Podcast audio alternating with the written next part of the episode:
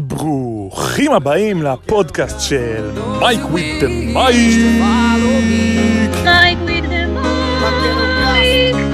I welcome with my hands.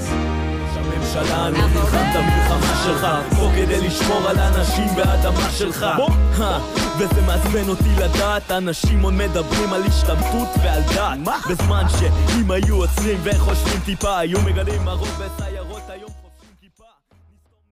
שלום וברוכים הבאים. אז ככה, היום אני רוצה לדבר על ברצלונה, אבל יותר על האוהדים של ברצלונה. המון שנים, בוא נגיד מאז שנת 2004-2005, שליאונל מסי הצטרף לברצלונה, ואיפשהו שמה בכל התלכיד של הקבוצה, היא נהייתה קבוצה מנצחת ב-16-15 שנה האחרונות האלה. אוהדים רבים של ברצלונה, קל היו אומרים שהיא הקבוצה הגדולה בתבל, הקבוצה הכי גדולה אי פעם, מי מהקבוצות של ברצלונה היא הקבוצה הכי גדולה בכל הזמנים. כאילו זה לא יכול להיות שיש אפשרות אחרת, וליאונל מסי הוא הכי גדול בכל הזמנים, וכמובן הכי גדול בעולם. בסדר, אני לא בא אה, להתווכח עם הנתונים האלה והאלה, ושכל אחד יציג לי מה שהוא רוצה, ופר דקה, ומי יותר מועיל, ומי הפקיע יותר ופחות. אני בא להתייחס לתרבות פה שמעבר. התרבות פה שמעבר ש... שהיא מצחיקה, כי... כי כמו שהמון אנשים בישראל, ישראל המבוגרת יותר נקרא לזה, ה-50 פלוס, אוהדים את ליברפול וזוכים לה איזה מעין חסד נעורים על אה, כל הליברפול הגדולה של שנות ה-80 והאליפויות האחרונות שלה, ואז, כאילו, לא מה שעכשיו ב-2020. עידן יורגן קלופ, וזוכרים לה את הכדורגל הכי גדול, ואת ה-442 והכל, ו- ובאמת אה, אוהדים אותה, והמון אנשים בארץ, כאילו יש איזושהי אהדה כללית של מדינת ישראל לליברפול. גם בזכות השחקנים הישראלים ששיחקו שם, אבל גם בזכות ה... זה, שזה מה שהם גדלו עליו, זה מה שהם ראו, זה מה שהם חוו, ו- וזה היה טוטאלי, זה כמעט היה חלקים מאוד גדולים מהארץ של אנשים שהם, שהם לא אנגלים והם לא ביקרו באנפילד או ב- לפני זה באיצטדיון הקודם. ובעצם מה שאני בא להגיד זה שיש לנו תרבות של לאהוד את הניצחון, לאהוב את הניצחון, להתחבר אליו. ו- ו- וזה חברים, לדעתי, נגמר בעידן ברצלונה הנוכחית. כלומר, היא כן קבוצה שתמשיך לקחת אה, תארים כנראה, היא כן קבוצה שתמשיך לשחק טוב לפעמים, פה ושם, ו- ואפילו יותר מזה, אבל ליאונל מסי הוא כבר לא השחקן הכי גדול בעולם, וברצלונה היא לא הקבוצה הכי טובה בעולם, והיא כבר לא הארגון הכי טוב בעולם. וזה, ואני אומר את זה כ, כקביעה שלי, של מיכאל גולן, לא משהו אחר, כדי לשמוע את התשובה של מה שלומכם אוהדי ברצלונה? מה אתם חושבים על הקבוצה שלכם היום? אחרי שפעם שנייה בשלבי המוקדמות של הליגת האלופות, באה אותו קבוצה ביירן מינכן ומפרקת אתכם. בפעם הקודמת זה 4-0, 3-0, שהם עוד איכשהו האמינו שיגמר ברמונטדה. הפעם זה היה 8-2, מוחץ. מוחץ, מה שנקרא תבוסה ללא תנאים. זה הרגיש באמת, אין, אין, לא צריך להתחיל להיכנס לתיאורים לדבר הזה, ואם אני כן, אז זה פשוט כי זה יחליק לי מהלשון. פשוט חוויה מדהימה של כדורגל של uh, ביירן מינכן ושל המשחק אתמול. ולכן אני חוזר לשאלה של האם אותם כמות של אנשים ימשיכו להגיד ולהצהיר שהם אוהדים ברצלונה? כאילו הם בטח יעשו את זה, אבל אני לא בטוח מה זה אומר לגבי זה שהם יפתחו את הטלוויזיה מחר וירצו לראות עוד פעם את ברצלונה משחקת. בליגה נגד סוסיידד או זה, כי הם יגידו, היי, מה זה משנה? גם ככה מגיעים בסוף לרבע וחוטפים מאיזה קבוצה גרמנית אה, מלא גולים. אז בעצם מה שאני מדבר עליו זה על להתחבר לתרבות של הניצחון. הרי בישראל כנראה לברצלונה יש יותר אוהדים מלמכבי תל אביב ולמכבי חיפה.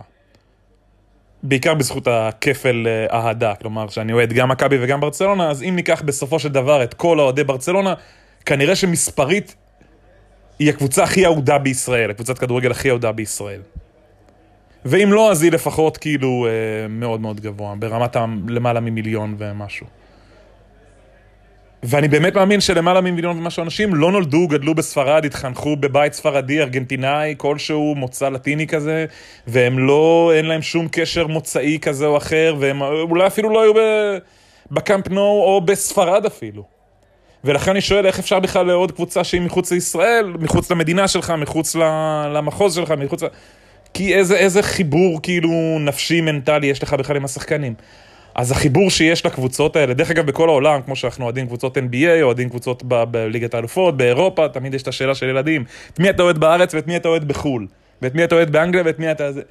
כי אנחנו רוצים להתחבר לאיזשהו משהו, אז זה- בארץ פעם זה היה השמאל והימין, הסוציאליסטים נגד הרוויזיוניסטים, הקיבוצניקים נגד המושבניקים, נגד העירונים, ולא משנה מי, ותל אביב נגד ירושלים.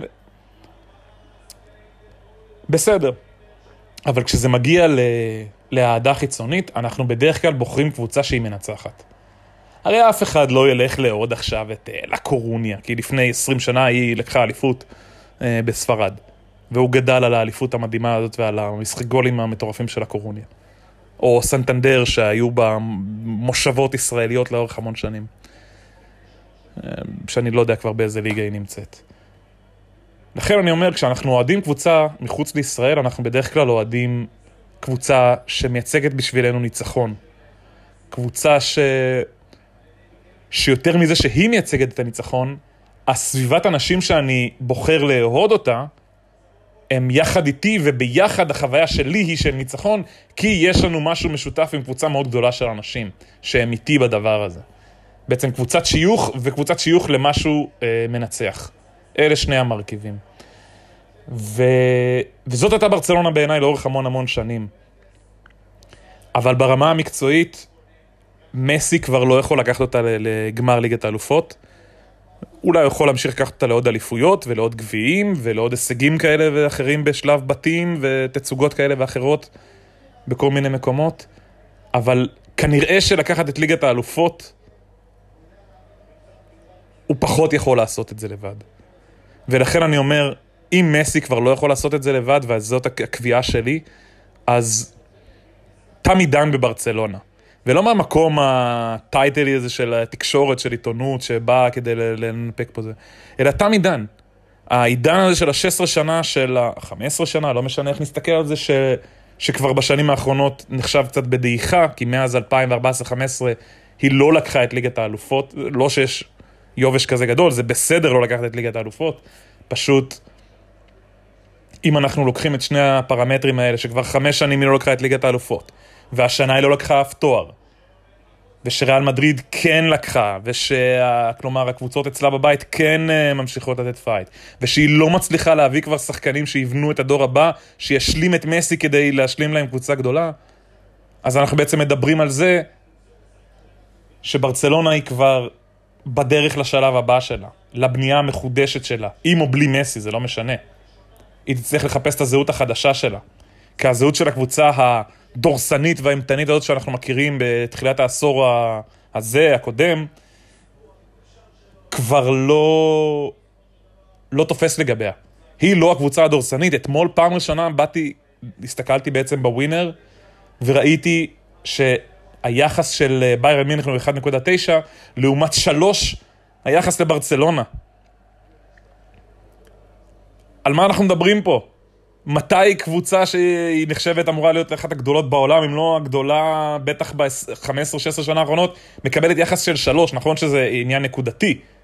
ואפשר להגיד קורונה, ואפשר להגיד אה, פגרות, ואפשר להגיד אה, פצועים וחולים ונעדרים, ושהם אולי טיפה כן יותר טובים, וכי זה עניין של מומנט, אבל בשלב... זה לא משנה. ברצלונה כבר לא יכולה לסמוך על זה שמסי ייקח אותה לבד, כי הוא תמיד היה צריך את הקשרים הגדולים האלה לידו, לא משנה מי הם היו. הוא תמיד היה צריך את החלוצים הגדולים האלה שלידו, שיפקיעו את ה-40-50 שערים העונתיים שלהם. וכרגע אין להם את שניהם. אין להם את, את השניים פה ואת השניים פה, שיהפכו את מסי להיות באמת מסי הגדול. אז מסי כבר לא יכול לקחת אותם קדימה. ובעצם הש... מה שאני אומר זה שאנחנו חוזרים לשאלה לישראלים של מה שלומכם? מה אתם חושבים על ברצלונה היום? האם אתם תמשיכו לאהוד אותה? האם אתם תמשיכו לחפש את המרכיב המנצח המשותף הזה בקבוצה מפסידה, ול... ולהתנחם לפעמים ביחד מהחוסר הצלחה של הקבוצה, או שתפסיקו לפתוח את מקלטי הטלוויזיה ולראות את ברסה בערוץ 50 או בערוץ אה, 55.